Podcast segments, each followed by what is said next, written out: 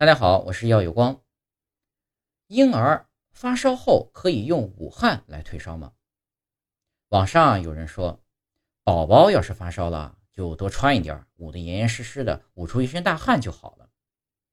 其实，婴儿发烧后捂汗退烧这种做法是完全错误的。